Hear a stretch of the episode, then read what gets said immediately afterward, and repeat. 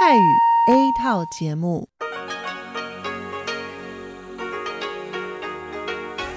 ที่นี่สถานีวิทยุเรดิโอไต้หวันอินเตอร์เนชันแนล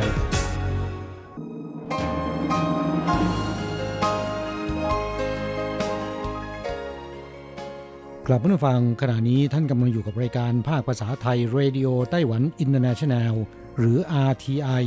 ออกกระจายเสียงจากกรุงไทเปไต้หวันสาธารณรัฐจีน เป็นประจำทุกวันนะครับ นอกจากรับฟังทางเครื่องรับวิทยุได้แล้ว ยังสามารถรับฟังรายการผ่านระบบออนไลน์ได้ที่ thai.rti.org.tw หรือที่ RTI Fanpage นะครับ ขอเชิญติดตามรับฟังรายการของเราได้ ตั้งแต่บัดนี้เป็นต้นไป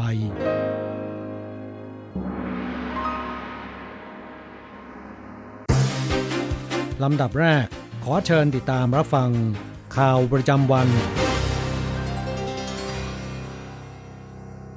สวัสดีครับ คุณผู้ฟังที่เคารพ วันนี้วันอาทิตย์ที่ 25 พฤศจิกายน พุทธศักราช 2561 ขอเชิญพบกับการรายงาน สรุปข่าวเด่นในรอบสัปดาห์ที่ผ่านมา โดยผมแสงชัย กิตติภูมิวง เริ่มกันด้วยข่าวแรก การเลือกตั้งระดับท้องถิ่นในวันที่ 24 พฤศจิกายนที่ผ่านมา เนื่องจากมีการเลือกตั้ง 9 รายการรวมทั้งการลงประชามติ 10 ประเด็น การเลือกตั้งเสร็จสิ้นล่าช้ากว่าที่ผ่านมา 2-3 ชั่วโมง และใช้เวลานับคะแนนมาราธอนกว่า 11 ชั่วโมง ผลเลือกตั้งปรากฏว่า ในส่วนของผู้ว่าการนครและเมืองพรรคกมินตัง ซึ่งเป็นพรรคฝ่ายค้านชนะการเลือกตั้งแบบถล่มทลาย จากเดิมครองตำแหน่งผู้ว่าการหนึ่งนคร5เมือง ในครั้งนี้ได้ 3 นคร 12 เมือง รวมทั้งหมด 15 ตำแหน่ง ส่วนพรรคประชาธิปไตยก้าวหน้าหรือว่าพรรค DPP ซึ่งเป็นพรรครัฐบาลจากเดิม 4 นคร 9 เมือง รวม 13 ตำแหน่ง ลดเหลือ 2 นคร 4 เมืองสำหรับผู้สมัครอิสระจากเดิม 3 ลดเหลือ 1 คือกรุงไทเป ซึ่งนายเคอเหวินเจ๋อผู้ว่าการคนปัจจุบัน ชนะนายติงโส่วจงแบบเฉียดฉิวเพียง 3,000 กว่าคะแนนเท่านั้น พรรคก๊กมินตั๋งซึ่งชนะการเลือกตั้งใน 3 นครได้แก่ นครนิวไทเป นครไทจง และนครเกาสงส่วนพรรค DPP รั้งผู้ว่าการนคร2แห่งได้แก่นครเทาหยวนและนครไทนันในส่วนของสมาชิกสภานคร สภาเมือง และเทศบาลเมือง อัตราส่วนการลงคะแนนเสียงเท่ากับ 66.11%จะต้องเลือกตั้งผู้ดำรงตำแหน่งทั้งหมด 912 ที่นั่งพรรคกมินตังได้ 394 ที่นั่ง DPP 238 ที่นั่ง และผู้สมัครอิสระอีก 234 ที่นั่ง ผลการเลือกตั้งออกมาเช่นนี้ทำให้ประธานาธิบดีไช่หวนซึ่งควบตำแหน่งหัวหน้าพรรค DPP ได้ประกาศในตอนค่ำวันที่ 24 ลาออกจากตำแหน่งหัวหน้าพรรค DPP ซึ่งเป็นพรรครัฐบาลเพื่อแสดงความรับผิดชอบต่อความพ่ายแพ้ ประธานาธิบดีไช่หวนบอกว่าความพ่ายแพ้ในครั้งนี้แสดงว่าเรายังมีความพยายามไม่เพียงพอ ทำให้ผู้สนับสนุนผิดหวัง อย่างไรก็ตามพรรค DPP เชื่อมั่นในคุณค่าประชาธิปไตย และเคารพต่อผลการเลือกตั้ง ทั้งนี้นะครับ การเลือกตั้งระดับท้องถิ่นของไต้หวันในวันที่ 24 พฤศจิกายน ถือว่าเป็นการเลือกตั้งที่มีรายการเลือกตั้งมากที่สุดเป็นประวัติการ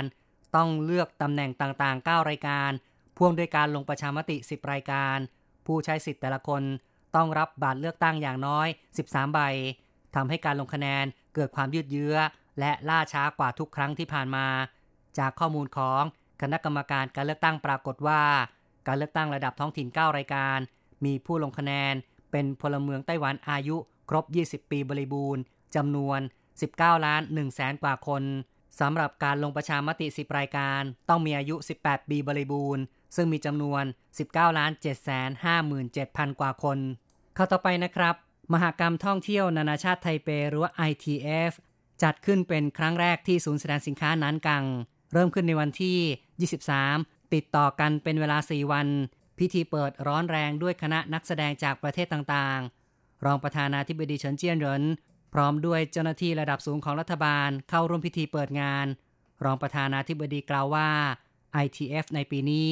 ย้ายมาจัดแสดงที่ศูนย์แสดงสินค้านันกัง เป็นครั้งแรกเพื่อตอบสนอง ผู้ร่วมจัดแสดงที่มากขึ้น และดึงดูดผู้มาชมงานมากขึ้น โดยเฉพาะฝ่ายค้านและรัฐบาลในไต้หวัน ต่างเห็นพ้องร่วมกันพัฒนาการท่องเที่ยวในเชิงปริมาณและคุณภาพ เพื่อให้ไต้หวันเป็นดินแดนมิตรไมตรี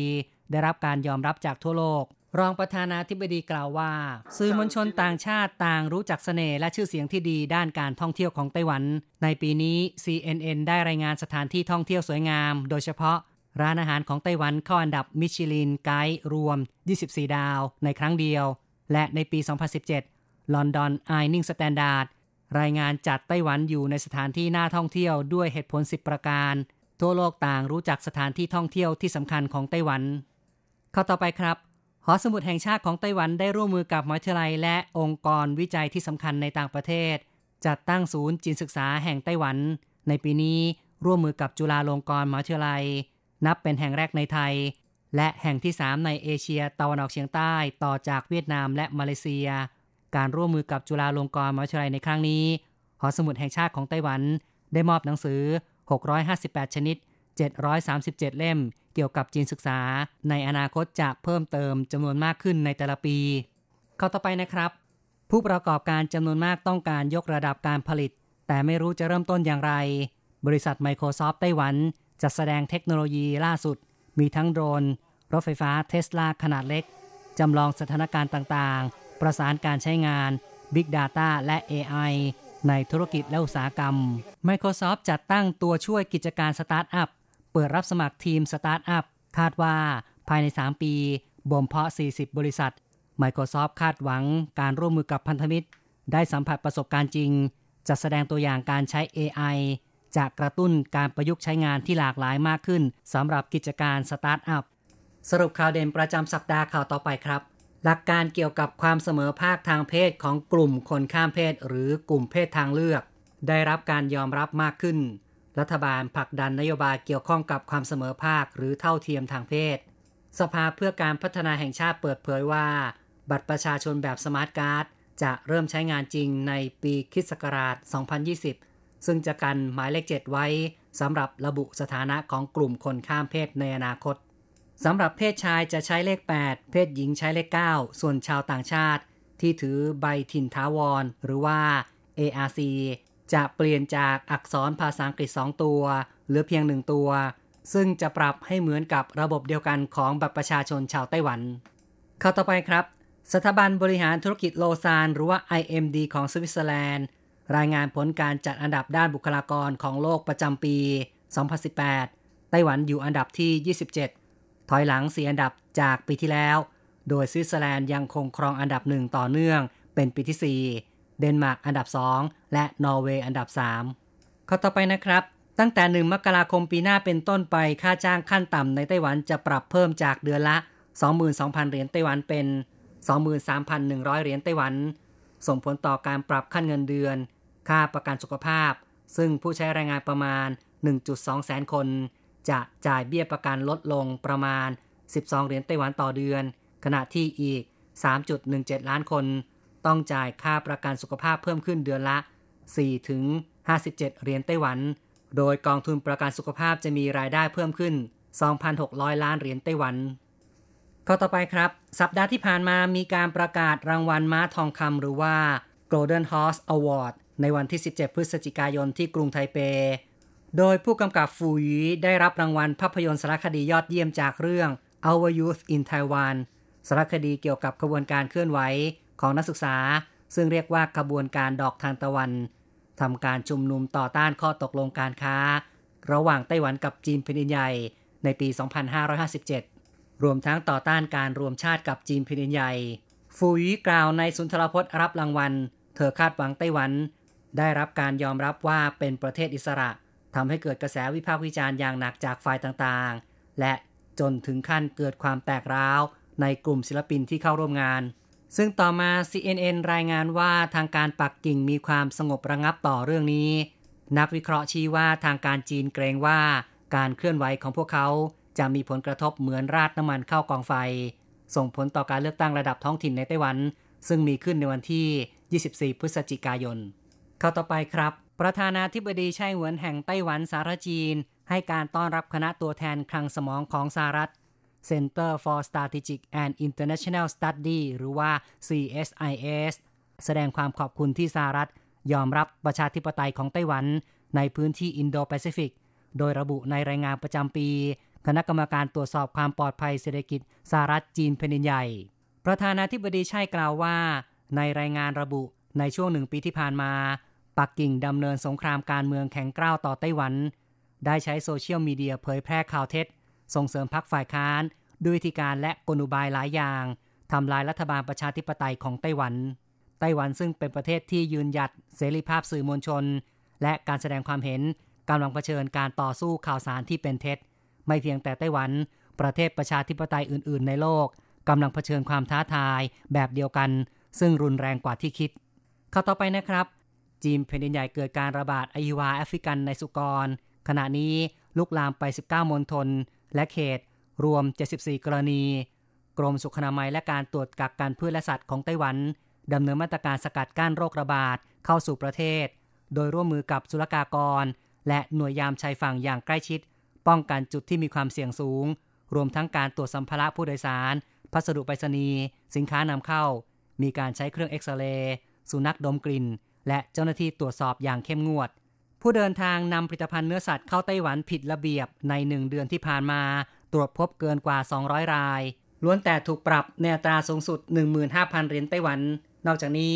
ทางการเตือนว่าการซื้อผลิตภัณฑ์เนื้อสัตว์ทางอินเทอร์เน็ต ส่งพัสดุเข้ามาในไต้หวัน ถือว่ามีความผิด อาจถูกจำคุกไม่เกิน 3 ปี หรือปรับสูงสุดถึง 3 ล้านเหรียญไต้หวัน จึงเตือนประชาชนอย่าท้าทายกฎหมาย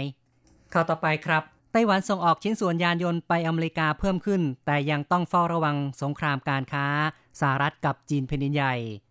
เซียวรุ่ยเซิงนักวิเคราะห์สำนักกลยุทธ์ต่างประเทศ สถาบันวิจัยเทคโนโลยีอุตสาหกรรม หรือว่าอิทรีกล่าวว่า ในปีนี้ไต้หวันอาจส่งออกชิ้นส่วนยานยนต์สูงถึง 26,187 ล้านเหรียญไต้หวัน เทียบกับปีที่แล้วเพิ่มขึ้น 3.1%คาดว่าปีหน้ามูลค่าอุตสาหกรรมที่เกี่ยวข้อง จะสูงถึง 29,280 ล้านเหรียญไต้หวัน เพิ่มขึ้นรายปี 1.5%ข้าต่อไปครับ ช่วงเทศกาลตรุษจีนปี 2562 มีวันหยุดยาวติดต่อกัน มากกว่าปีนี้ 3 วันทำให้ชาวไต้หวันเดินทางไปต่างประเทศมากขึ้น จากสถิติเว็บไซต์จองตั๋วเครื่องบินและแพ็กเกจทัวร์ EZ Travel พบว่า ผู้ซื้อตั๋วเครื่องบินไปต่างประเทศ ช่วงตรุษจีนปีหน้า เพิ่มขึ้นจากปีนี้เกือบ 2 เท่า ในส่วนของเที่ยวบินระยะสั้น ชาวไต้หวันเลือกเดินทางไปโตเกียวมากที่สุด รองลงมาคือโอซาก้าฮ่องกง ส่วนระยะยาวได้แก่ อเมริกาตะวันตก ลอนดอน ปารีสตามลำดับ โดยเฉพาะอย่างยิ่งปีนี้สายการบิน China Airlines และสายการบิน Air France เปิดเที่ยวบินร่วมบินตรงสู่ปารีสทำให้ปริมาณยอดขายเพิ่มจากปีที่ผ่านมาถึง 3 เท่า ต่อไปครับไปรษณีย์ในไต้หวันจะยุติบริการแลกเงินรางวัลใบเสร็จกำกับภาษี ตั้งแต่สิ้นปีนี้ ซึ่งตั้งแต่ปีหน้าจะแลกได้ที่ร้านสะดวกซื้อเท่านั้น ทางนี้กระทรวงการคลังของไต้หวันประกาศ ที่ทำการไปรษณีย์ของไต้หวัน จะให้บริการแลกเงินรางวัลลอตเตอรี่จนถึงวันที่ 29 ธันวาคม จากนั้นจะยุติการให้บริการ แต่ประชาชนยังขอแลกเงินรางวัลได้ที่ร้านสะดวกซื้อ และสถาบันการเงินอื่น ๆ รวมกว่า 13,000 แห่ง ทางนี้ยังสามารถดาวน์โหลดแอปพลิเคชัน เพื่อรับเงินรางวัลผ่านทางออนไลน์ ซึ่งจะโอนเงินเข้าบัญชีที่ระบุไว้ผ่านแอปพลิเคชัน อีกข่าวหนึ่งนะครับ ทีมของไต้หวันคว้า 5 รางวัลจากการแข่งขันโอลิมปิกหุ่นยนต์ระดับนานาชาติปี 2561 ระหว่างวันที่ 16-18 พฤศจิกายนที่ผ่านมา ที่ศูนย์ประชุมนานาชาติเฉลิมพระเกียรติ 7 รอบพระชนพรรษาอำเภอเมืองจังหวัดเชียงใหม่ ซึ่งมีผู้เข้าร่วมการแข่งขันกว่า 10,000 คนรวม 486 ทีมจาก 63 ประเทศทั่วโลก โดยทีมไต้หวันเข้าสู่รอบชิงชนะเลิศได้ถึง 21 ทีม รวม 145 คน มีทั้งสมาชิกทีมจากประถมศึกษาจนถึงมหาวิทยาลัย และปีนี้ไต้หวันคว้า 5 รางวัล การสรุปข่าวเด่นประจำสัปดาห์ในวันนี้จบลงแล้วครับ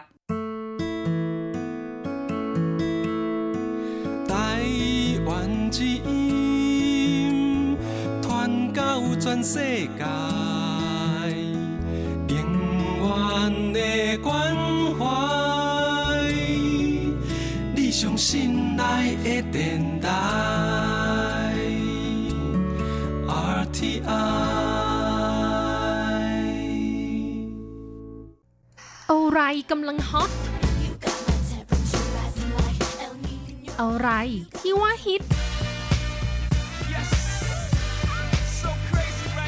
เราจะพาคุณไป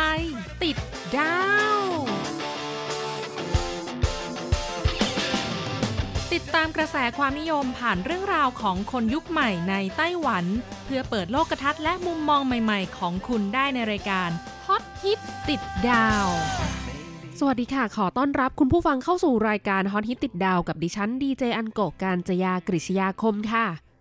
เรื่องราวในสัปดาห์นี้นะคะ ก็เป็นประเด็นข่าวฮอตฮิตที่เกิดขึ้น เป็นเรื่องที่ทุกคนต่างให้ความสนใจนะคะ ไม่ว่าจะเป็นประชาชนในประเทศ รวมถึงสังคมโลกภายนอกด้วยเช่นกัน ก่อนอื่นคงต้องพูดถึงเหตุการณ์ครั้งสำคัญของไต้หวันที่เพิ่งผ่านไปสดๆร้อนๆ เมื่อวันเสาร์ที่ 24 พฤศจิกายนที่ผ่านมานะคะ กับการเลือกตั้งท้องถิ่น 9 รายการ ซึ่งไฮไลท์สำคัญอยู่ที่การเลือกตั้งผู้ว่าการนครและเมืองต่างๆ ทั่วไต้หวันค่ะ ผลก็ปรากฏออกมาแล้วนะคะว่าในส่วนของผู้ว่าการนครและเมืองพักก๊กมินตั๋งหรือว่าพักเคมทีนะคะสีน้ำเงิน ซึ่งตอนนี้เนี่ยเป็นพักฝ่ายค้านอยู่ ก็ชนะการเลือกตั้งไปแบบถล่มทลายเลยค่ะ จากเดิมนะคะที่ครั้งก่อนเนี่ยมีผู้ว่าการที่เป็นสีน้ำเงิน หรือพักก๊กมินตั๋งอยู่หนึ่งนคร 5 เมือง แต่ในการเลือกตั้ง 4 ปีผ่านไปนะคะ ครั้งนี้กวาดตำแหน่งผู้ว่าการไป 3นคร แล้วก็อีก 12 เมืองค่ะ รวมทั้งสิ้น 15 คนนะคะ ส่วนพักประชาธิปไตยก้าวหน้า หรือพัก DPP สีเขียวนะคะ ซึ่งเป็นพักรัฐบาลในปัจจุบันจากเดิมครั้งที่แล้ว กวาดตำแหน่งผู้ว่าไป 4 นคร 9 เมืองรวม 13 คนครั้งนี้ ลดเหลือแค่ 2 นคร 4 เมืองค่ะ รวม 6 คนเท่านั้นเอง และ ผู้สมัครอิสระไม่สังกัดพักการเมืองนะคะ ครั้งที่แล้วได้เป็นผู้ว่า 3 คน ปีนี้เหลือแค่คนเดียวค่ะ ก็คือเคอหวนเจ๋อผู้ว่าการกรุงไทเปคนปัจจุบันนะคะ ซึ่งต้องบอกว่าเป็นการชนะแบบเฉียดฉิวสุดๆค่ะ เฉือนติงโซจงผู้สมัครรับเลือกตั้งจากพรรคก๊กมินตั๋งอย่างเฉียดฉิวไปเพียงแค่ 3,254 คะแนน ด้วยคะแนนเสียง 588,820 คะแนน ต่อ 577,566 คะแนนค่ะ คิดสัดส่วนเป็นเปอร์เซ็นต์นะคะ เฉือนไปแค่ 0.23เปอร์เซ็นต์เท่านั้นเองค่ะ ซึ่งถือเป็นการเลือกตั้งที่ชนะด้วยคะแนนเสียงแบบเฉียดฉิวที่สุดนับตั้งแต่มีการเลือกตั้งผู้ว่าการกรุงไทเปตั้งแต่ปี 1994 เป็นต้นมาค่ะ เวลามีการแข่งขันแล้วแพ้ไปด้วยคะแนนแบบนี้นะคะ เป็นคุณผู้ฟังยอมไหมคะ ติงโซจงนะคะ จากพรรคกมินตั๋งก็ไม่ยอมค่ะ หลังจากที่ผลการนับคะแนนเสร็จสิ้นลงนะคะ เวลาตีสองของวันอาทิตย์ที่ 25 พฤศจิกายน ติงโซจงพร้อมทีมทนายนะคะ ก็เดินทางไปที่ศาลศาลไทเปนะคะ เพื่อยื่นฟ้องให้การเลือกตั้งนี้ไม่มีผลค่ะ แล้วก็ยื่นคำร้องให้อายัดใบลงคะแนนเสียงเลือกตั้งนะคะ เพื่อที่จะตรวจสอบว่ามีความผิดปกติหรือเปล่า เพราะเขาก็รู้สึกว่ามันทำแม่งทำแม่งนะคะ โดยให้ความเห็นว่าไม่มีที่ไหนบนโลกใบนี้นะคะ ที่มีการลงคะแนนเสียงเลือกตั้งไป พร้อมกับนับคะแนนไปด้วย คือยังไม่ได้ปิดหีบใบลงคะแนนเสียงทั้งหมด ก็เริ่มนับคะแนนกันแล้วนะคะ โดยใช้เวลาถึง 3 ชั่วโมง 46 นาที ระหว่างที่มีการลงคะแนนเสียงแล้วก็นับคะแนนเสียงไปด้วย และหลังจากที่ปิดหีบเลือกตั้งทั้งหมดเสร็จ ก็ยังใช้เวลาในการนับคะแนนเสียงนานกว่า 9 ชั่วโมงค่ะ แล้วระหว่างนั้นก็มีการนับนับหยุดหยุดนับนับหยุดหยุดหลายครั้งด้วยกัน แล้วถ้าเทียบกับ เมืองอื่น นครอื่น หรืออย่างนครนิวไทเป ที่มีประชากรเยอะกว่ากรุงไทเปมาก แต่ก็ไม่ได้นับคะแนนช้ากว่ากรุงไทเป และใบลงคะแนนเสียงของสมาชิกสภาเทศบาล ก็นับเสร็จแล้วทั้งๆทที่มีเยอะนะคะ แต่ใบลงคะแนนเสียงของผู้ว่ากลับยังนับไม่เสร็จสักทีก็เลยเป็นสาเหตุที่ทำให้ติงโซจงมองว่าผลการเลือกตั้งนี้ ไม่โปร่งใสไม่เป็นธรรมค่ะ ขัดต่อกฎหมายนะคะ อย่างไรก็ตามค่ะจากเหตุการณ์นี้นะคะ ก็มีทนายความคนหนึ่งค่ะ ชื่อว่า หลินจื้อลื่อนะคะ ได้ให้ความเห็นว่า ถ้าหากพรรคก๊กมินตั๋งยึดถือในหลักการที่ว่าการลงคะแนนเสียงเลือกตั้งไป แล้วก็นับคะแนนไปด้วยเนี่ยมันกระทบต่อผลการเลือกตั้งนะคะ แล้วเมืองอื่นที่เกิดเหตุการณ์ในลักษณะเดียวกันนี้ล่ะ อย่างนครนิวไทเป นครไถจง แล้วก็นครเกาสงทำไมพรรคก๊กมินตั๋งถึงไม่ยื่นฟ้องล่ะว่าให้ผลการเลือกตั้งไม่มีผล แต่กรุงไทเปแพ้กลับมาบอกว่าไม่ยุติธรรม แล้วอย่างนี้ที่นครนิวไทเป นครไถจง แล้วก็นครเกาสงก๊กมินตั๋งชนะ แต่ทำไมไม่ทำอย่างเดียวกันล่ะ อันนี้ก็ต้องดูกันต่อไปนะคะว่า หลังจากนี้ผลการเลือกตั้งผู้ว่าการกรุงไทเปอย่างเป็นทางการจะเป็นอย่างไรนะคะ อันนี้ก็คือข่าวเด่นประเด็นร้อนที่ฮอตฮิตมากนะคะในวันนี้ และมาพูดถึงอีกเรื่องค่ะ เป็นกระแสความฮอตฮิตที่มีความเกี่ยวข้องกับการเลือกตั้งที่ผ่านมา แต่เป็นการซื้อสินค้าของประชาชนนะคะ มีสินค้าฮอตฮิตเกิดขึ้นจากการดีเบตของผู้สมัครรับเลือกตั้งค่ะ นั่นก็คือ ฟงมี่หนิงหมงสวยนะคะ น้ำมะนาวผสมน้ำผึ้งและหู้ฉุนเกาค่ะ ลิปมันบำรุงริมฝีปาก สินค้าสองอย่างนี้อยู่ดีๆ ก็ฮิตขึ้นมานะคะ เป็นที่พูดถึงในโลกโซเชียลอย่างมาก สำหรับน้ำมะนาวผสมน้ำผึ้งนะคะ เกิดขึ้นจากผู้สมัครรับเลือกตั้งผู้ว่าการกรุงไทเปท่านหนึ่งค่ะ ชื่อว่าอูเออหยาง ผู้สมัครอิสระไม่สังกัดพรรคการเมืองนะคะ ระหว่างที่ดีเบต หรือว่าการโต้วาทีของผู้สมัครชิงตำแหน่งผู้ว่าการกรุงไทเป เขาพูดว่าบนใบหน้าของเขานะคะ เมื่อก่อนนี้เนี่ยมีเนื้องอกค่ะ เป็นเนื้องอกเล็กๆ อยู่ที่ช่วงล่างของใบหน้า แล้วก็มีผื่นเกลื่อนที่บริเวณฝ่ามือด้วย กินยา ทายาเท่าไหร่ ก็ไม่หายค่ะ แต่หลังจากที่กินมังสวิรัตเป็นเวลาหนึ่งเดือน บวกกับดื่มน้ำมะนาวผสมน้ำผึ้งติดต่อกัน ก็ช่วยบำบัดรักษาให้อาการเหล่านี้หายไปได้ อันนี้คือการโต้วาทีทางการเมืองนะคะ แต่กลับกลายเป็นว่า ประชาชนให้ความสนใจกับเรื่องนี้มากเลยค่ะ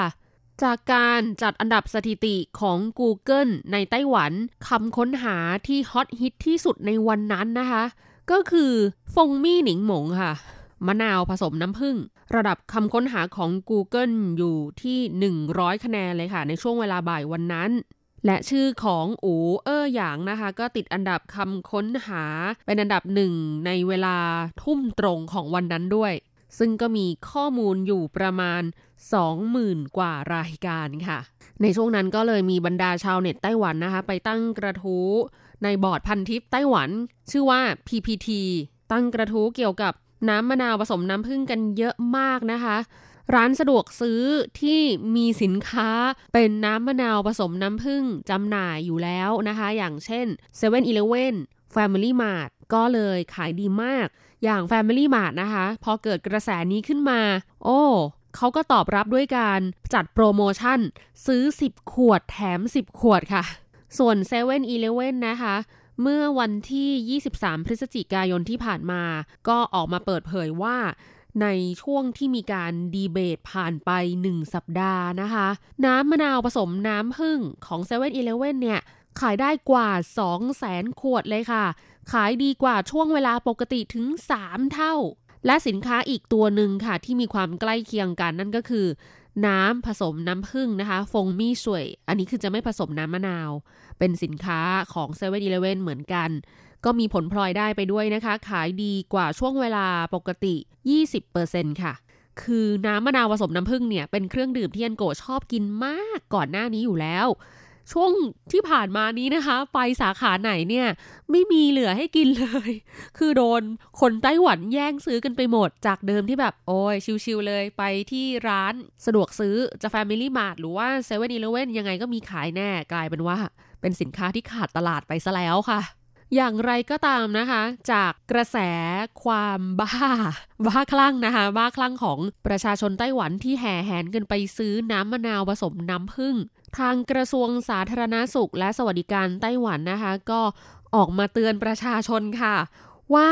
อย่าไปหลงเชื่อว่ามันมีสรรพคุณในการรักษาโรค เนื้องอก หรือว่าโรคเลื่อน เพราะว่ามันยังไม่มีผลการวิจัยออกมาชี้ชัดนะคะ การรับประทานน้ำผึ้งเนี่ยอาจให้โทษได้ โดยเฉพาะกับเด็กค่ะ ไม่ควรให้เด็กที่มีอายุต่ำกว่า 1 ขวบ หรือสตรีที่กำลังตั้งครรภ์หรือกำลังให้นมบุตรดื่มน้ำผึ้งนะคะ เพราะน้ำผึ้งอาจจะมีสปอร์ของเชื้อโรคที่อาจทำให้เป็นโรคโบทูลิซึมได้ โรคนี้เนี่ยเป็นโรคผิดปกติทางระบบประสาทที่เกิดขึ้นเฉียบพลัน จากการได้รับพิษโบทูลินัมท็อกซินค่ะ และนี้ก็คือเรื่องของน้ำมะนาวผสมน้ำผึ้งที่ฮิตขึ้นมาจากการเลือกตั้งในไต้หวันครั้งนี้นะคะ ส่วนสินค้าอีกตัวหนึ่งนะคะ ที่บอกว่าฮิตขึ้นมา เหมือนกัน นั่นก็คือลิปมันบำรุงริมฝีปาก อันนี้ก็เป็นความฮิตที่เกิดขึ้น จากการดีเบต โต้วาทีทางการเมืองของผู้สมัครรับเลือกตั้งผู้ว่าการเช่นกัน แต่ว่าอันนี้เนี่ยเกิดขึ้นที่นครเก่าสงค่ะ ถ้าจะพูดถึงที่มานะคะ เป็นเรื่องที่รู้สึกประหลาดใจยิ่งกว่าค่ะว่า เรื่องแค่นี้ก็ทำให้กลายเป็นกระแสฮอตฮิตขึ้นมา แล้วคนก็แห่กันไปซื้อลิปมันทั้งๆทที่มันไม่ได้เกี่ยวอะไรโดยตรงเลยนะคะสาเหตุมาจากการที่ หันกัวหยู่ค่ะ ผู้สมัครรับเลือกตั้งผู้ว่าการนครเกาสงจากพรรคก๊กมินตั๋งซึ่งขณะนั้นก็เป็นตัวเต็งนะคะ และในที่สุดก็ชนะการเลือกตั้งผู้ว่าการนครเกาสงได้สำเร็จ ประเด็นไม่ได้มาจากวาทะหรือว่าคำพูดของคุณหันกัวหยู่โดยตรงนะคะ แต่มาจากพิธีกรชื่อดัง เซี่ยหันปิงค่ะ พูดถึงหันกัวหยู่ในรายการวิพากษ์วิจารณ์ทางการเมืองอีกช่องหนึ่งว่า การดีเบตของหันกัวหยู่ในวันนั้นเนี่ยแสดงออกได้ไม่ดีอย่างที่คาดไว้ รู้สึกว่ามันผิดปกติ เป็นเพราะว่าตอนแต่งหน้าทำผมก่อนเข้ารายการ ช่างแต่งหน้าทาลิปมันให้ ก็เลยทำให้หันกัวหยู่ดูท่าทางไม่ค่อยสบาย ดูเจ็บคอ ในระหว่างที่ดีเบตก็เม้มปากแล้วก็ดื่มน้ำด้วย แล้วพิธีกรฝีปากกล้าคนนี้นะคะ ก็ยังวิจารณ์เฉินฉีไม่ ผู้สมัครรับเลือกตั้งผู้ว่าการนครเกาสงจากพรรค DPP ว่าตอนที่ดีเบตก็ดูปากซีด สงสัยว่าน่าจะตื่นเต้น กลายเป็นว่า เป็นสงครามระหว่างสถานีโทรทัศน์เกิดขึ้น จากเหตุการณ์นี้นะคะ ทางสถานีโทรทัศน์ซันลี่หรือ SET ซึ่งเป็นสถานีที่ถ่ายทอดรายการดีเบตของผู้สมัครรับเลือกตั้งผู้ว่าการนครเกาสงในวันนั้นนะคะ ก็ออกหนังสือแถลงข่าวว่า ช่างแต่งหน้าไม่ได้มีการทาลิปมันให้หันกัวอยู่ในวันนั้น จึงเรียกร้องให้นายเซี่ยหันปิง พิธีกรรายการออกมาขอโทษภายใน 24 ชั่วโมง ไม่อย่างนั้นจะฟ้องร้องเป็นคดีค่ะ ว่าหมิ่นประมาทนะคะ แต่สุดท้ายก็กลายเป็นว่าหนังคนละม้วนนะคะ ทาง ลูกสาวของหันกัวหยู่นะคะ ก็มาออกในรายการค่ะ เปิดเผยความจริงนะคะว่า วันนั้นเกิดเหตุการณ์อะไรขึ้นนะคะ ลูกสาวบอกว่าก็ไปเป็นเพื่อนคุณพ่อ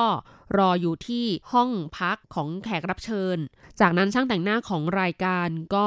จะมาแต่งหน้าให้คุณพ่อก่อนเข้ารายการ ตนก็เลยบอกกับช่างว่าอย่าเขียนคิ้วนะ เพราะว่ามันจะดูแปลกๆ ก็ให้ทาแป้งลงแป้งอะไรไปได้ แต่ว่าหลังจากนั้นช่างแต่งหน้าก็รู้สึกว่าปากของหันกัวยูเนี่ยแห้งมากนะคะ ก็เลยจะช่วยทาลิปมันให้ ก็ถามลูกสาวว่าจะให้ใช้ลิปของส่วนตัวของลูกสาวไหมนะคะ ซึ่งลูกสาวก็บอกว่าไม่เป็นไร ก็ใช้ของช่างแต่งหน้าไปแหละ ช่างก็เลยทาให้นะคะ ก็สรุปแล้วเป็นช่างแต่งหน้าคนละคนกับที่ทางช่อง SET ระบุ คือ ช่างแต่งหน้าที่มาช่วยแต่งหน้าให้หันกัวหยู่ไม่ได้มีแค่คนเดียวนะคะ ต่างช่วงเวลาต่างก็คือคนละคนกัน เป็นคนละคนกับที่มาช่วยเติมหน้าให้ สรุปก็คือมีการทาลิปมันจริงค่ะ แต่ทางหันกัวหยู่ก็ออกมาบอกว่าไม่ได้ มีอาการแพ้รุนแรงอะไรอย่างที่กล่าวกันไปนะคะนี่ก็คือที่มาของเรื่องลิปมันที่กลายเป็นสินค้าฮอตฮิตค่ะ เพราะหลังจากเกิดเรื่องนี้นะคะ ร้านสะดวกซื้ออย่าง7 e เ e ่ e อก็ออกมาเปิดเผยว่า ขายลิปมันได้ดีขึ้น โดยหลังจากที่เกิดประเด็นร้อนนี้ขึ้นมา ก็ขายได้มากขึ้น วันละเกือบ 10%นะคะ และถ้านับตั้งแต่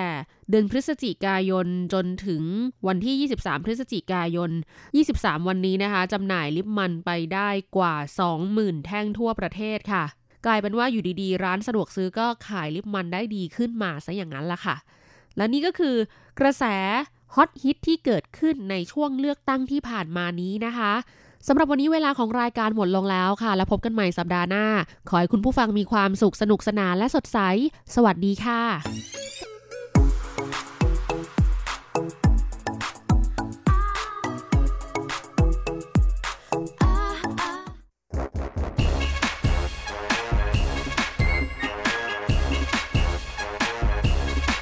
โยโยโยโยโย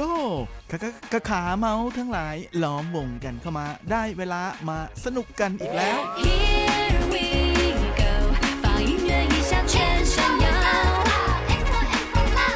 กับเพลงเพราะๆและข่าวที่เขาคุยกันลั่นสนั่นเมือง โดยทีรักยางและบันเทิง .com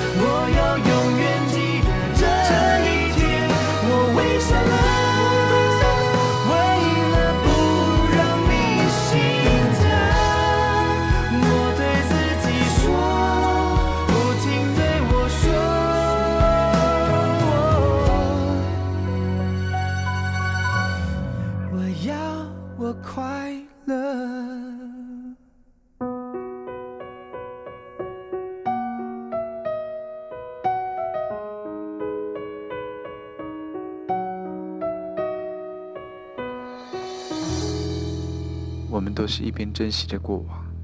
一边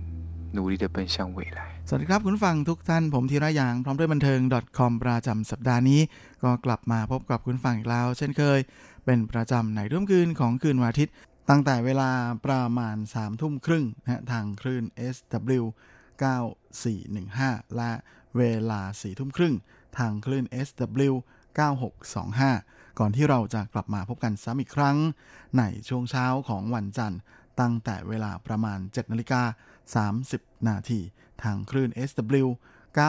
9625 โดยเวลาทั้งหมดนี้เป็นเวลาในประเทศไทยนะอย่างไรก็ดีสำหรับท่านที่ไม่ได้รับฟังผ่านทางวิทยุนั้นก็ยังคงสามารถรับฟังผ่านทางอ,อินเทอร์เน็ต แล้วก็ทางแอปของทางสถานีได้ โดยสามารถรับฟังย้อนหลังได้ด้วย และสำหรับสัปดาห์นี้เราก็มาทักทายกันด้วยผลงานของอารอน เย็นหยาหลุนนะฮะอดีตหนึ่งในสีหนุ่มฟาเรนไฮต์กับงานเพลงที่มีชื่อเดียวกันกับอัลบั้มเพลงนะฮะที่มีชื่อว่าจีเนียนรือนะหรือ The Moment นะฮะถ้าแปลตรงๆตัวเนี่ยก็คือวันรำลึก โดยเย็นหยาหลุนที่ถือเป็นน้องเล็กของฟาเรนไฮต์นั้น เคยไปใช้ชีวิตช่วงวัยเด็กที่อเมริกาถึง 5 ปีนะฮะ เนื่องจากว่าคุณพ่อไปทำงานที่นั่น ก็เลยทำให้ภาษาอังกฤษของเขานั้นค่อนข้างจะดีทีเดียว โดยเจ้าหนุ่มสามารถเข้าสู่วงการได้นะฮะด้วยความที่ว่าภาพถ่ายนะฮะในเว็บบล็อกที่เป็นเว็บหาเพื่อนนะฮะในคีโมนั้นไปเตะตาแมวมองดาราเข้านะฮะก็เลยได้มีโอกาสกลายมาเป็น ดารานะก่อนที่เขาจะมีโอกาสได้ร่วมงานกับอีก 3 หนุ่มสุดหล่ออย่างวังตงเฉิงอูจุนและเฉินอี้รู้นะฮะกลายมาเป็นฟาเรนไฮหรือเฟยลุนไห่นะฮะวงบอยแบนด์ที่ถือเป็นเจ้าพ่อของบอยแบนด์ในตลาดเพลงจีนเลยนะฮะยุคหลัง F4 ซึ่งเชื่อว่าแหมคอเพลงจีนบ้านเรานะฮะก็คงจะแทบไม่มีใครไม่รู้จักเลยนะฮะกับชื่อของ ฟาเรนไฮต์และทั้ง 4 หนุ่ม 4 คนนี้ โดยยันยารุนนั้นเคยได้รับการโหวตนะฮะให้เป็นดาราชายที่หน้าตาน่ารักที่สุดของไต้หวันนะฮะ แถมยังได้รับการโหวตจากเว็บไซต์นะฮะให้เป็นหนุ่มหน้าหวานที่สุดนะฮะ ก็ถือได้ว่าแม่เป็นใบรับประกันคุณภาพความหล่อของเจ้าตัวได้เป็นอย่างดี แต่ยินยารุนนั้นก็ไม่ได้มีดีแค่เพียงเรื่องรูปร่างหน้าตานะฮะเขายังเป็นหนึ่งในสมาชิกฟาเรนไฮต์ที่มีพื้นทางดนตรีที่นั่นมากๆนะด้วยความที่เรียนเปียโนตั้งแต่อายุ 3 ขวบนะฮะแถมยังมีความสามารถเป่าฟลุตได้ด้วยนะฮะถือเป็นเครื่องดนตรีที่เขาถนัดที่สุดอีกต่างหากโดยความดังของเยียนหยาหลูนั้นไม่ได้อยู่เพียงแค่ ไต้หวันฮ่องกงหรือว่าเมืองจีนละสิงคโปร์มาเลเซียนะฮะแต่ยังดังไปไกลถึงทั้งเกาหลีและญี่ปุ่นด้วยโดยโดยยินยารุนนั้นเคยทำหน้าที่เป็นพิธีกรพิเศษนะฮะสำหรับรายการ C Pop World ของสานีโทรทัศน์ที่ญี่ปุ่น อย่างไรก็ดีนะฮะแมายินยารุนนั้นเป็นคนที่สุขภาพไม่ค่อยจะดีนะฮะเขามีปัญหากับโรคหอบหืด ที่เขาเป็นมาตั้งแต่เล็กๆนะฮะแล้วก็ทำให้ร่างกายนั้นไม่ค่อยจะแข็งแรง จนมีข่าวเกี่ยวกับสุขภาพของเขาออกมาบ่อยๆเหมือนกัน อย่างตอนที่เจ้าตัวไปถ่ายทำละครเรื่องจงจีอิปปันนะฮะก็เป็นลมคากองถ่ายมาแล้ว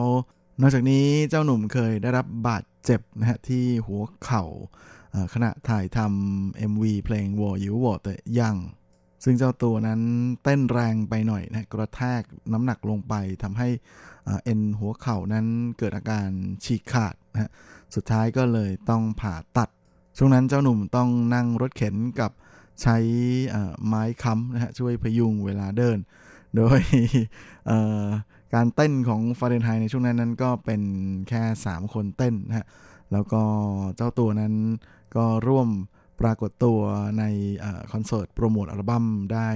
แค่ไม่กี่ที่เท่านั้นนะฮะซึ่งหลังจากนั้นอาการบาดเจ็บที่หัวเข่านะฮะข้างขวานั้น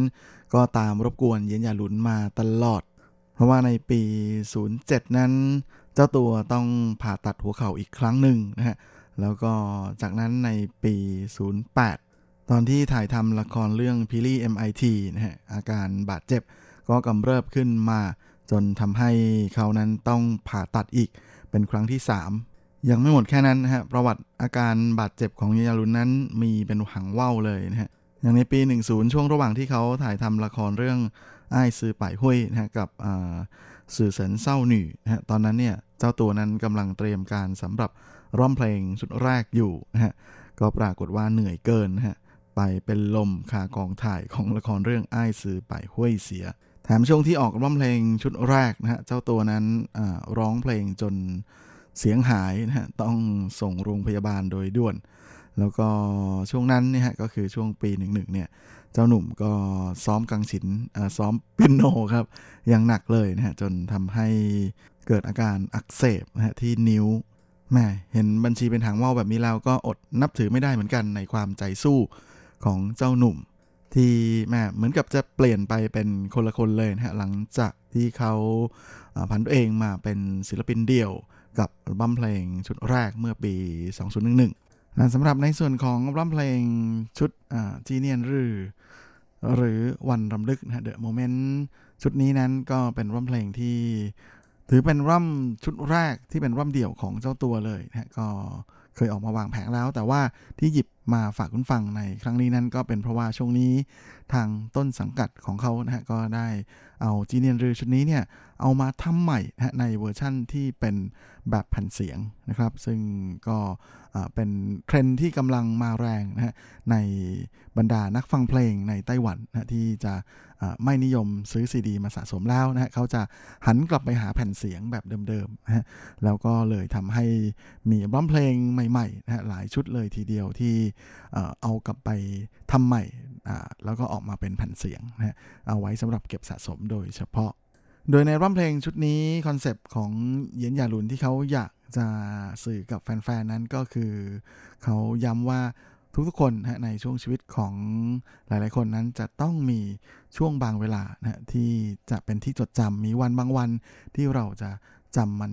ไว้ตลอดไปนะเป็นวันที่เราถือเป็นวันที่รำลึกถึงอะไรบางอย่าง และบางทีนะเจ้าวันเวลาที่เราอยากจะย้อนรำลึกเหล่านั้นนั้น ก็สามารถจะเก็บมันไว้ผ่านทางการฟังเพลงสักเพลง แล้วก็ทำให้เราสามารถย้อนกลับไป จนนึกถึงความหลังเมื่อครั้งเก่าๆนะทั้งในส่วนของความเสียใจ ความเสียดาย ความสุข ความทุกข์ทุกอย่างนั้นเคยเป็นประสบการณ์ที่ผ่านมาเป็นทุกย่างก้าวที่เราเดินไป และทุกๆอย่างเหล่านี้นี่เองนะต่างก็เป็นสิ่งที่มีคุณค่าน่าที่จะเก็บรักษาเอาไว้นะฮะเป็นของที่ระลึกเพื่อให้เราได้มีโอกาสอมองเห็นมัน ย้อนนึกถึงมันแล้วก็จะย้อนรำลึกถึงอะไรบางอย่างขึ้นมาได้ จริงๆ เพลงเอกของอัลบั้มชุดนี้นะฮะคืองานเพลงที่มีชื่อว่าเคอเนิงนี่หายอ้ายวอบางทีเธออาจจะยังรักฉันนะฮะซึ่งเป็นเพลงที่นำเอาทำนองเพลงนะของวงพิงค์ในเพลงภาษาอังกฤษที่มีชื่อว่า I Don't Believe You นะเอามาใส่เนื้อภาษาจีนเข้าไป ส่วนจีเนียนรือหรือวันรำลึกนั้นก็เป็นอีกหนึ่งเพลงโปรโมทของอัลบั้มชุดนี้นะฮะซึ่งเป็นฝีมือการแต่งทำนองเพลงโดยอาชินหรือหนุ่มเรียวนะฮะแห่งวง FIR นะฮะกับ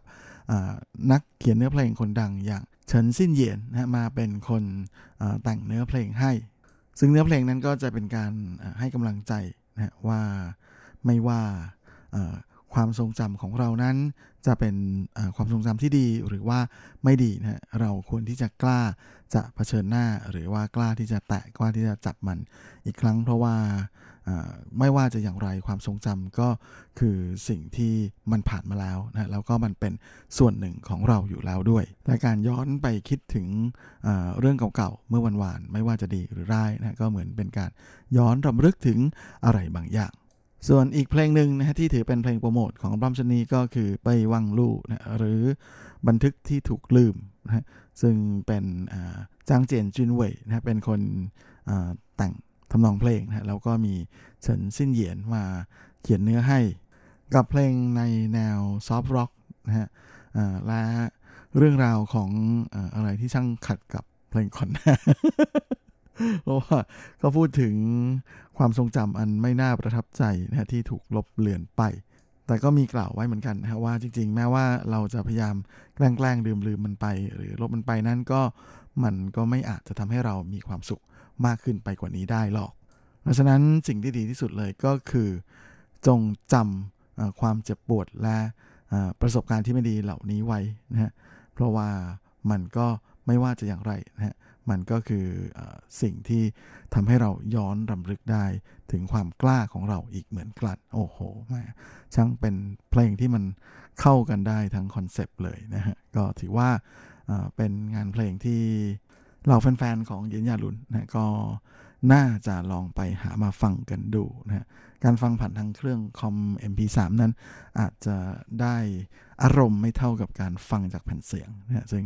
ทุกวันนี้นะฮะแหมบรรดานักสะสมแผ่นเสียงทั้งหลายเขาก็พยายามย้ำจุดนี้เลยทีเดียวนะว่าเสียงที่มันออกมานั้นมีความคลาสสิกนะมีความจริง เป็นจริงมากกว่าการฟังผ่านทางเครื่องอะไรบางอย่าง เยอะเลย หลังจากนี้เรามาพักฟังเพลงกันสักครู่นะฮะผมขอเลือกเอางานเพลงล่าสุดของหนุ่มเจ โจเจหลุนมาฝากกันก็แล้วกันนะเพราะว่าเดี๋ยวช่วงท้ายรายการจะมีข่าวคราวของเขามาเมากันด้วยนะกับงานเพลงที่มีชื่อว่าปูไอวอกจิวลาเต่า ไม่รักฉันก็เทกันไป 寒流来了，刚好，刚好可以把你手放外套， 把安全帽戴好，不让你在爱情路上跌倒，加速狂飙。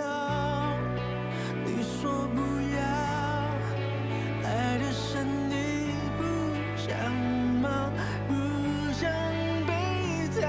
牢。他都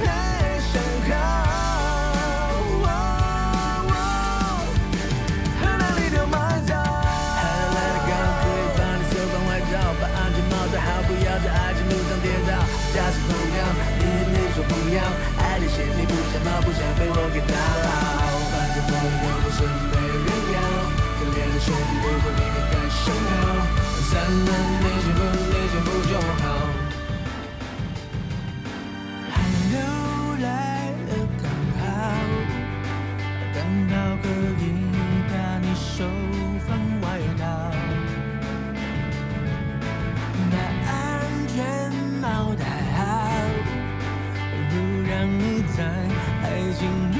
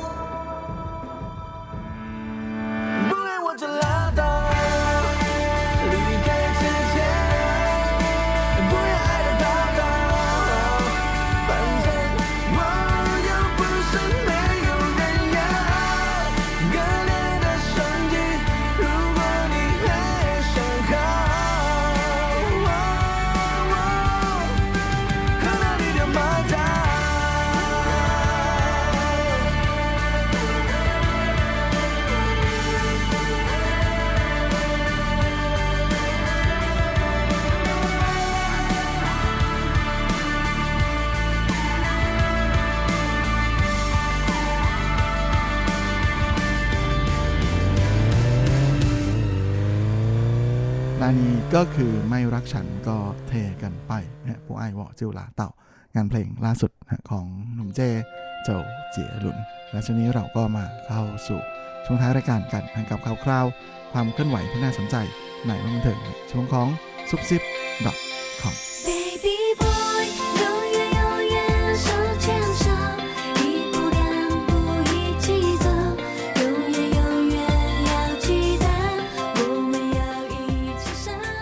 สำหรับซุปซิป .com ประจำสัปดาห์นี้นะฮะก็เช่นเคยกับข่าวคราวความเคลื่อนไหว แบบเมาเมาที่น่าสนใจในวันบันเทิงแบบจีนจีนๆนะสำหรับสัปดาห์นี้ก็มาเริ่มเมาส์กันที่ข่าวคราวของหนุ่มเจโจเจหลุนกันก่อนเลย โดยหลังจากที่หนุ่มเจนะก็มีโอกาสได้เล่นหนังฮอลลีวูดไปหลายเรื่องแล้วนะฮะตอนนี้ล่าสุดเขาก็เตรียมที่จะ รับงานแสดงให้กับหนังฮอลลีวูดอีกแล้วนะฮะหลังจากที่ก่อนหน้านี้เคยลองงานในภาพยนตร์แนวฮีโร่นะฮะอย่าง The Hornet ใช่ไหมฮะ แล้วก็มาเป็นนักมายากลใช่ไหมมาคราวนี้เจ้าตัวเตรียมรับบทในหนังแอคชั่นนะฮะซีรีส์ดังอย่าง Triple X นะฮะภาค4นะฮะซึ่งในโปรเจกต์นี้ โจวเจี๋ยหลุนจะมีโอกาสได้ร่วมงานกับดาราแอคชั่นคนดังของฮอลลีวูดอย่างวินดีเซลด้วย นอกจากนี้เขาก็ยังได้แสดงประกบกับนางเอกสาวจากเมืองจีนนะที่เคยแสดงในภาพยนตร์ฟอร์มยักษ์ของเฉินหลงนะฮะพระเอกรุ่นเดอะของวงการภาพยนตร์จีนมาแล้วอย่างสาวจางหลันซิน โดยโจเจลุนนะฮะก็เล่าให้ผู้สื่อข่าวฟังนะฮะบอกว่าช่วงหลายเดือนมานี้เขาได้มีโอกาส คุยกับผู้กำกับหลายครั้งเลยทีเดียวนะฮะก็คิดว่าคงจะมีอะไรสนุกสนุกมาฝากแฟนๆ อย่างแน่นอนนะพร้อมกันนี้เขาก็แหมกำลังตั้งหน้าตั้งตารอ การมีโอกาสได้ร่วมงานกับวินดีเซลเลย เชื่อว่าแฟนๆ ของเขาก็คงจะรอคอยอยากเห็นเหมือนกันนะว่าการประกบคู่ระหว่างโซเจลุนกับวินดีเซลนั้น จะออกมาในรูปแบบไหน จริงๆ Triple X นั้นก็เป็นภาพยนตร์ที่เริ่มภาคแรกเมื่อ 16 ปีก่อนนะแล้วก็ประสบความสำเร็จมาก ๆ เลยนะฮะโดยมีวินดีเซลนี่แหละนะฮะเป็นดารานำสมัยนั้นเขายังไม่ดังสุด ๆ ทะลุฟ้าแบบทุกวันนี้ ก่อนที่ภาค 2 นั้นก็จะตามมาในอีกไม่กี่ปีหลังจากนั้นเพียงแต่ว่าดารานั้นเปลี่ยนนะฮะไม่ใช่วินดีเซลมาเล่นแต่และแน่นอนนะฮะพอเปลี่ยนดาราปุ๊บ รายได้ก็เลยไม่ค่อยดีนะและภาค 3 ก็คือหลังจากนั้นอีกประมาณ 12 ปีเนี่ยก็มีวินดีเซลนะฮะกลับมาเล่นใหม่นะฮะแล้วก็รายได้จากการฉายในสหรัฐนั้นก็กลับมาดีบ้างนะฮะดีอยู่บ้าง แต่ว่าก็มากกว่าของเดิมใน ของเดิมแค่ประมาณเท่าหนึ่งนะแต่นะแต่รายได้ในในประเทศจีนนั้นดีสุดมาก ๆ เลยนะเป็นรายได้ที่มากกว่าการออกฉายในสหรัฐถึง 3 เท่าเลยทีเดียวนะฮะโดยในภาค 3 นั้นก็มีดารากังฟูชื่อดังนะฮะเจ้าของบทบาทยิบมันอย่างดอนนี่เย็นนะฮะมาแสดงพร้อมกับดาราสาวคนดังนะฮะหูอี้ฝันคราวนี้ก็ต้องมารอรุ้นกันดูนะฮะว่าโจเจลุนจะ ทำได้ดีขนาดไหนนะเขาจะดึงดูดรายได้จากการออกฉายในเมืองจีนได้มากขึ้นหรือเปล่านั้นคงจะต้องรอรุ้นนะครับเพราะจริงๆ จะว่าไปแล้ว ในส่วนของ The Hornet นะฮะที่เขาเล่นนั้นก็ธรรมดาธรรมดานะฮะไม่ไม่ได้แย่แต่ก็ไม่ถือว่าดีเลิศประเสริฐสีอะไร